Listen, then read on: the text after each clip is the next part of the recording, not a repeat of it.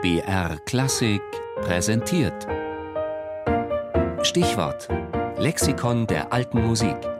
Immer sonntags in der Sendung Tafelkonfekt um 13.05 Uhr.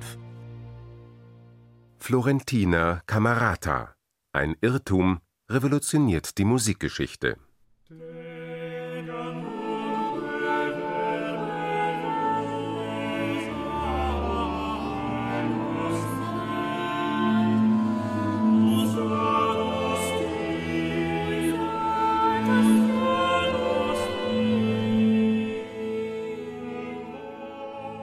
Es gibt einleuchtende Gründe, weswegen ich die kontrapunktische Musik nicht sonderlich schätze, denn sie zerstört den Zusammenhang der Worte und das Versmaß der Dichtung, in dem bald Silben verlängert, bald verkürzt werden, nur um den Gesetzen des Kontrapunkts gerecht zu werden.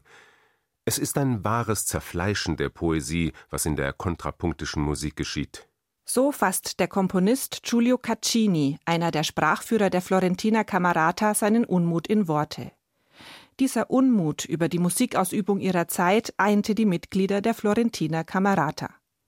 Von etwa 1576 bis 1600 versammelten sich bedeutende Poeten, Philosophen und Musiker um den Florentiner Grafen Giovanni de Bardi und später um den Adligen Jacopo Corsi. Ihre Forderungen waren Stoppt die übertriebenen Gesangsverzierungen und vertont den Text so, dass er verstanden und mitempfunden werden kann. Ein erstes Ergebnis findet sich in Caccinis Veröffentlichung Le Nuove Musiche aus dem Jahr 1601. Es ist das erste Gesangslehrwerk der Musikgeschichte. Da kam der Gedanke, eine Art Gesang, gewissermaßen einer harmonischen Rede gleich aufzuführen, wobei ich eine gewisse edle Verachtung des Gesanges an den Tag legte, hin und wieder einige Dissonanzen berührte und den Bass aber ruhen ließ, ausgenommen da, wo ich irgendeinen Affekt ausdrücken wollte.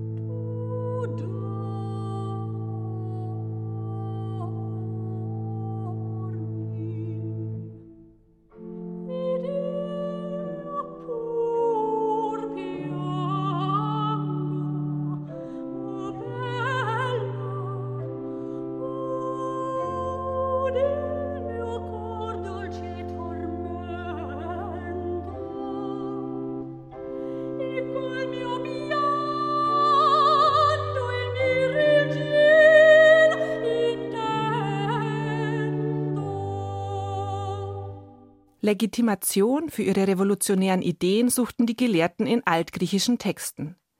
Die Neuveröffentlichung der antiken Theoretiker im Zuge der Renaissance hatte vielerorts ein gesteigertes Interesse ausgelöst. In Rom erforschte der gebürtige Florentiner Girolamo May die antike griechische Musiktheorie und gelangte zu der leider falschen Erkenntnis, dass die großen Tragödien der Antike gesungen worden waren. Er schrieb dies seinem Schüler Vincenzo Galilei nach Florenz. Dort bot ein gesellschaftliches Großereignis die Gelegenheit, neue Wege zu beschreiten. Für die Hochzeit von Ferdinando de Medici mit Christine von Lothringen im Jahr 1589 schieben die Mitglieder der Florentiner Camerata mehrere musikalische Intermezzi. Der Erfolg ermutigte sie. Dieser neue Sologesang, die Monodie machte es tatsächlich möglich, antike Stoffe als zeitgemäße gesungene Tragödien auf die Bühne zu bringen. Die ersten komplett gesungenen Tragödien komponierte Jacopo Peri um 1600. Mit seinen Favole in Musica erfand der Kapellmeister der Medici eine der wichtigsten Gattungen der europäischen Musik, die Oper.